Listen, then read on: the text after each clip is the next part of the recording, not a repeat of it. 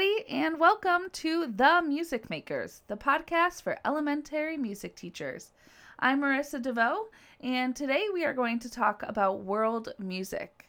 But before we get into today's topic, I want to take a moment and congratulate all you teachers out there who have just finished your first week, or maybe second week, or maybe your first month of the 2020 2021 school year. I know this year is certainly not what we're used to. I'm sure you faced a lot of challenges, and I just want you to know that I'm proud of you out there and keep up the good work. In this episode, I'm going to discuss how to incorporate world music into your elementary music instruction, and I'm going to give you some repertoire and activities you can use. This episode will include information based on research and personal experience, and all materials and resources will be available on our website, themusicmakerspodcast.com. So be sure to check those out. And I've also created a Facebook page, The Music Makers Podcast. So if you're on Facebook, check it out, give it a like to stay up to date on new topics and new episode releases. To be honest with all of you, for the first five years of my teaching, I rarely used world music in my instruction. It wasn't something I ever felt comfortable with, and I honestly didn't know the best way to incorporate it into my classroom. I had this feeling until recently when I had to read a chapter from the book Alternative Approaches to Music Education Case Studies from the Field. This chapter was titled Talking Turkey Incorporating Music from Turkey in the Elementary General Music Class by Christopher Roberts. Roberts really provided a systematic approach to incorporating world music repertoire into elementary instruction. I will discuss the procedure Robert takes a little later on in this episode, but let's first talk about what world music is and the importance of it in elementary music classrooms. World music has a long history of being included in formal music education instruction the National Association for Music Education have reinforced the idea of world music through journals, symposiums, reviews, and much more since the 1970s. Our National Core Music Standards from 2014 that are for pre K through 8th grade students incorporate music from other cultures and contexts in the connecting, creating, responding, and performing standards. And as we all know, that's all of our categories. So there's no doubt that world music is being pushed into our elementary curriculums through large music educator associations, textbooks, journals, standards, and more. But why is it important to incorporate world music? It seems that there are two sides of importance when including multicultural music into curriculums. Those two sides are the aesthetic approach and the sociocultural approach. Some music educators like to incorporate world music into their curriculum because aesthetically, multicultural music can enhance their students' knowledge of musical elements and skills that are not commonly found in Western music. On the other hand, some music educators like to use world music because of the sociocultural and historical background they can discuss with the repertoire. Personally, I think the importance of world music lies in both the aesthetic and sociocultural approach. There are elements of music that are much more dominant in multicultural music, such as unique meters, modes, rhythms, instrumentation, and timbres. But there are social cultural aspects that can increase students' engagement and understanding of other cultures that are just as important. There's a quote by Lisa M. Heinrich of Cleveland State University that I think is a great reminder when incorporating world music. Heinrich stated, Multicultural music education is a multifaceted practice in which educators must consider not only instructional methods, but also cultural sensitivity and desired learning outcomes. Based off of this quote, we can gather that it is not enough to teach a multicultural song with no foundation.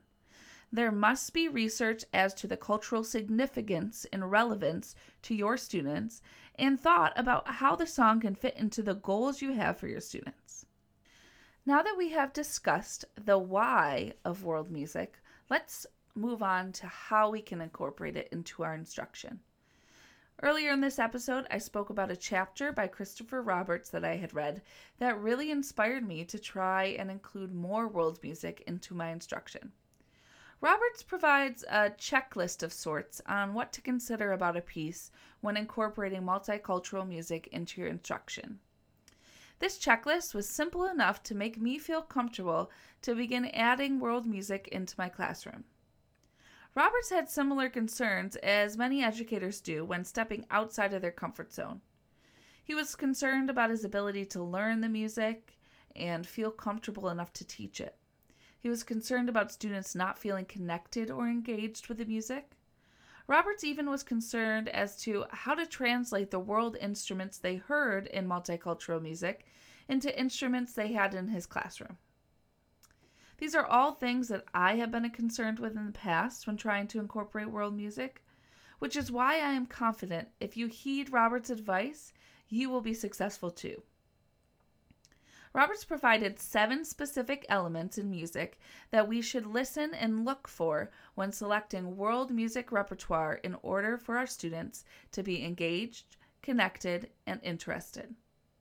Those seven elements are repetition, faster and consistent tempi, different timbres, easily performable, thin textures, minimal text, and cultural relevance.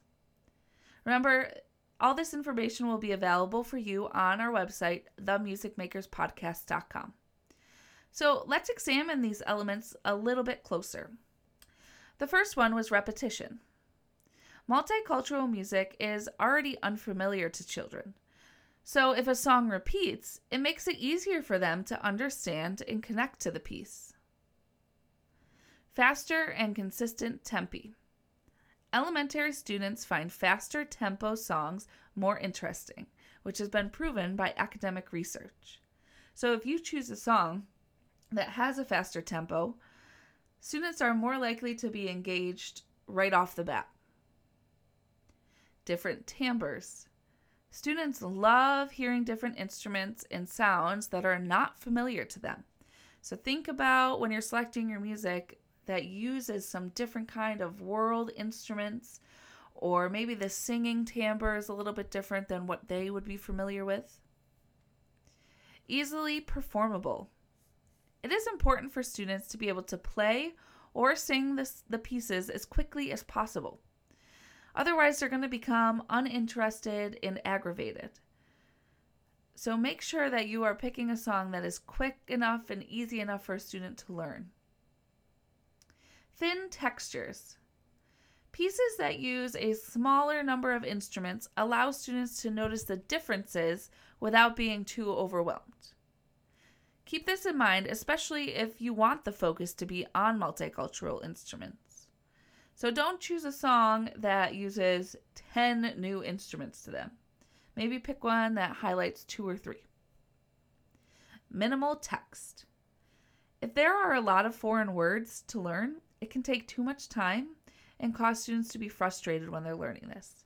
So, especially if it's in a different language, make sure you pick a song that doesn't have too many words to it. And the last one cultural relevance. Finding songs with cultural relevance to our children is important, not to the adults. So, children's clapping games, silly songs, singing games, Things like that are a good choice because it's going to be something familiar to them, something that they're used to doing on the playground or with their friends. Personally, I think these seven points of reference Christopher Roberts provides are great tools to use when selecting world music repertoire. I use this as a checklist when I first wanted to incorporate multicultural music into my curriculum. Now, this checklist is not to say that every multicultural song you choose has to have all seven items, but maybe three or four is a good place to start. Now, I want to zoom out and focusing on what incorporating world music may look like on a larger scale. And I am not an expert by any means on this topic, but since I have gone from hardly having any experience and researching and growing my instruction, I'd like to share my findings. The largest issue I faced was the uncertainty and honestly fear of the unknown. World music was uncharted waters for me. One challenge many music educators face is how to move from the familiar to the unknown. The first thing that I would recommend is to not move completely out of your comfort zone. I think that was my problem in the past when I would try to incorporate multicultural music. I would go all in on one song or one culture that I really had very minimal knowledge on, and of course, the lesson would implode right in front of me. To start, I would think of something that you are familiar with. Let's say you like jazz music, and one subsection is bossa nova music. Bossa nova has similar aspects of Brazilian samba. So I maybe start there, and then once you feel comfortable with Brazilian samba, you may feel more comfortable to explore other Brazilian styles of music. Bottom line is don't jump in headfirst. Have one foot in your comfort and one foot out. The next thing I would suggest is using online resources and already made lesson plans. Don't try and reinvent the wheel. Take lessons from people who are comfortable using world music. And once you've used some pre made lessons, maybe then you can try to create your own. World music seems like a big undertaking for educators like me who have had little experience with it. I mean, it is the whole world. But after doing some research and following Christopher Roberts' checklist, I feel more confident to use multicultural music in my classroom, and I hope you do too. We're going to take a quick break, and when we come back, I will share some specific repertoire and activities you can use. When you need a musical instrument for your child to play in the school band or orchestra, you have a lot of questions. Can I get the brand of instrument that the teacher recommends? Is the instrument maintained in proper playing condition? If the instrument needs repairs, there a free loaner instrument available? With Twin Village Music, you'll get a resounding yes to all these and many more questions. The fact is, Twin Village Music rents more instruments to school children than any other music store in Western New York. Twin Village Music is an authorized dealer for Armstrong, Bach, Selmer, Yamaha, and many other name brand instruments of superior quality that are rigorously maintained by their own in store repair shop. Quite simply put, they have better looking and better playing instruments that encourage student success. See and hear the difference for yourself. Visit Twin Village Music at 44 Central Avenue in Lancaster. Call 683 4879. Twin Village Music, serving Western New York for almost 60 years with superior quality, value, and service. Welcome back. Now I'm going to share with you some repertoire and activities you can use to incorporate world music into your instruction. One of the first multicultural songs I taught my students was a Japanese folk song titled Say Say Say. I chose Say Say Say because of its cultural relevance, repetition, and minimal text. This song is the Japanese version of the American game Rock, Paper, Scissors. This is a game that almost all children know, so the movement and game aspect took little to no instruction. Say Say Say has very minimal text and the lines repeat, so it's easier for students to learn. And this is how it goes. Say, say, say, no yoy, yoy, yoy. Ochalaka, ochalaka, ochalaka, hoy. Ochalaka, ochalaka, ochalaka, hoy. Say, say, say, no yoy, yoy, yoy. Ochalaka, ochalaka, ochalaka, hoy. Ochalaka, ochalaka, ochalaka, hoy. On the ochalaka part of this song, students would prep their hands for the hoy or shoot by hitting their hand on a flat hand, just like you would with rock, paper, scissors. On hoy, students either show a rock, paper, or scissors symbol with their hand. So let's try that. So you're going to put one hand out flat and a fist with the other. One, two, here we go. Say, say, say, no yoy, yoy, yoy. Ochalaka, ochalaka, ochalaka, hoy. Shoot! Ochalaka, ochalaka, ochalaka, hoy. Now, there are many different ways I use this song for instruction. The simplest of lessons is that students walk around the room on the say, say, say, no yoy, yoy, yoy. And then they face a partner on the ochalaka, that first ochalaka part. And since the ochalaka section repeats two times, I have students either do it twice with the same partner or jump and turn to a new one. This is a great activity for the beginning of the year as an icebreaker game. It's a great one to leave for a substitute teacher or if you want a five minute movement or brain break. Now, with COVID 19, there are some states that have restrictions on how close you can be to another student. In New York State, it's six feet away, but there's absolutely no reason students can't play rock, paper, scissors, shoot six feet away. So it's very adaptable to our current times. Obviously, this is a very basic activity, but you can certainly use Say Say Say for deeper skills and understandings. One way I dove deeper with this is to explore rhythm and kind of provide a beginner composition activity for my students. After you taught the song to the kids and they played the game, have them gather around you with four pieces of construction paper in front of you. And the four pieces of construction paper symbolize four beats in a measure. The teacher would lay rocks or scissors on top of the paper, or you could leave it blank. Then you would chant the example you created. So, rock, scissors, paper, rock. And the kids would echo you. Keep switching out the materials to create different rhythms, such as rock, rock, paper, rock, scissors, rock, paper, rock, etc. Once you have done this a couple of times, you can split the kids up into groups and give them the same materials. They get a chance to create their own rhythms. They can keep building on this idea by eventually changing the rock to a quarter note, the paper and scissors to barred eighth notes. You can have students write their rhythms down, play it on various instruments as a B section of the song, or you could play one of the rhythms as an ostinato accompaniment to the song, and much more. There's so much you can do with one simple song. I really encourage you to stretch it out as far as you can. And of course, the activity for Say Say Say will be available on our website, themusicmakerspodcast.com. And now we are going to jump to Africa, more specifically Ghana. Now, remember these songs are really great starter songs for you educators out there who are like me and feel a little uncomfortable in the realm of world music.